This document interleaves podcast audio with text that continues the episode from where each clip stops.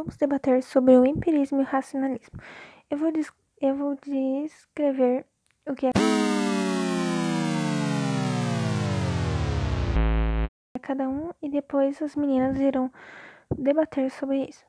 O racionalismo é uma teoria filosófica que se baseia na afirmação de que a razão é a fonte do conhecimento humano. Já o empirismo é uma teoria filosófica baseada na ideia de que a experiência é a fonte do conhecimento.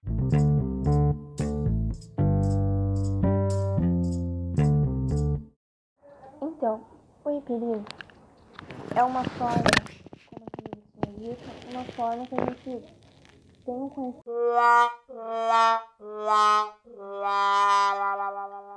através da experiência.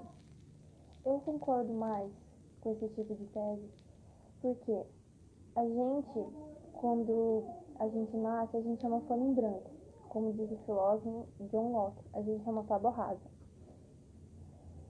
E quando a gente nasce, a gente é indefesa, a gente não tem uma ideia inata junto com a gente, justamente porque a gente, entendeu? Não sabe de nada. Quando a gente tem nossos pais ali do nosso lado, nos ajudando quando criança e tal, tudo mais, quando a gente vai evoluindo, crescendo, a gente vai tendo nossas próprias experiências e a gente vai conhecendo as coisas através da sensibilidade também, ou através até mesmo de observações. A gente observando alguma atitude, alguma coisa, a gente aprende com aquilo muitas vezes, não precisa nem muitas vezes de experiência. Mas eu não concordo muito com o pensamento racionalista, porque a razão, ela pode muitas vezes ajudar. Mas se a gente fosse tão inteligente como o racionalismo, tão capaz, nosso cérebro seria tão capaz de borbulhar suas ideias do nada, assim, por acaso, a gente não precisaria do conhecimento na ciência, na biologia, é, pesquisar que tipo de planta, o, a, uma nova doença na medicina. Então, por que, que a gente precisa disso? Se no racionalismo fala que a gente, na nossa mente, a gente já tem esses pensamentos e não necessita da experiência. Claro que a gente precisa da experiência, porque a gente, quando a gente vai fazer alguma coisa, a gente tem receio daquilo. A gente precisa experimentar para saber o que é aquilo. É, como a Ana Trillian falou. Quando nós pensamos em o racionalismo, sempre vem a ideia de coordenadas que nós não precisamos de, é, de nenhum experimento, nenhuma, nada disso, nenhuma experiência de vida. Se fosse assim, quando nós nascemos, nós já teríamos tudo. Já teríamos a experiência para falar, já teríamos experiência para saber várias línguas, já teríamos experiência até para saber como andar já nascendo. Porque tudo isso, se formos parar para pensar, sempre fizemos isso com a experiência. Nossa experiência para falar é igual nós fazemos hoje. Nossa experiência para conseguir andar, para conseguir identificar nosso tato. Tudo isso a gente fez com a experiência de brinquedos, com a experiência de se levantar em vários lugares. Se fosse assim, então é, nós também teríamos isso desde o nosso nascimento, o que simplesmente não faz sentido. Porque se, porque se nós pensarmos, é, tudo que a gente também sabe na escola, a gente não precisaria ir nela, porque a gente já saberia. Todo mundo seria inteligente, super, porque sabe de tudo, e simplesmente não teria nada para ter experiência, já que nós já saberíamos de tudo. Se, no mundo real, nós temos a experiência, que é o que nós mais acreditamos. Pois nós só conseguimos ter tudo, só conseguimos às vezes identificar uma língua porque nós já temos um pouco de experiência com ela.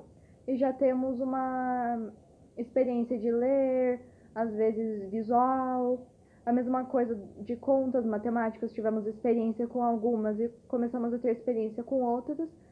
Então, para nós duas não faz muito sentido o racionalismo, já que ele só prega que nós já teríamos nascido com tudo, mas nós nunca sabemos sabemos a experiência de tudo e simplesmente não teria sentido, porque senão nós já nasceríamos simplesmente falando. E o ser humano é limitado, a gente não tem sabedoria. E também, como cita alguns filósofos, é, será que a gente realmente é limitada, nossa sabedoria é limitada? É sim, é limitada, porque como a tese de Deus. Alguns filósofos dizem que são céticos, né? A gente é, tipo assim, não acredita, dizem que não, não é que a gente não acredita em Deus, é que a gente não teve uma experiência de estar tocando nele aí, entendeu? Por isso que tem muitos filósofos céticos, só um exemplo para simplificar isso. Uma das coisas que eu concordo com o racionalismo, que não é a ideia inata, mas sim a intuição. Pois a intuição, se formos, se formos ver, é, temos uma dia a dia, que é simplesmente nós pegarmos e acharmos alguma coisa. Um bom exemplo é de números. Temos a intuição de que o número, número 4 ou 5, 6, vem antes do 7, né? inferior a ele. Então, se temos essa dedução, pode ser que seja verdade. Temos várias intuições, deduções ao longo das nossas vidas. Como, por exemplo, se a gente vê que é, o tempo está totalmente nublado, provavelmente vai chover, pela nossa intuição e nossa experiência que a gente já teve com isso. Se todo dia chovesse e a gente vesse novamente o dia nublado, a gente já saberia que também iria chover. Mesmo assim, se o sol nascesse todo dia, a gente já via ver o céu limpo e já ia saber que o sol ia nascer. É, simplesmente essa é uma das coisas que sempre tivemos, intuição e dedução em tudo. Que nem podemos pegar, um, às vezes, uma pergunta e deduzir ela e tá certo ou simplesmente errado. Essa é a única coisa que eu concordo muito com o racionalismo, já que o intuitivo sempre tivemos em tudo no nosso desenvolvimento até agora. Todos nós temos isso, e claro, não é inato, mas as coisas mais intuitivas e dedutivas são que no, nos formam. E junto com o empirismo, os dois fazem sentido, já que pela, por uma experiência você, você pode ter a dedução. E a dedução às vezes pode estar certo ou errado, e é uma experiência de vida. Porque errando você conserta, e acertando já é uma experiência de que você sabe que é uma dedução certa que você vai, vai levar para sua vida. Essa é uma das coisas que mais faz sentido nesse ponto do racionalismo junto com o empirismo.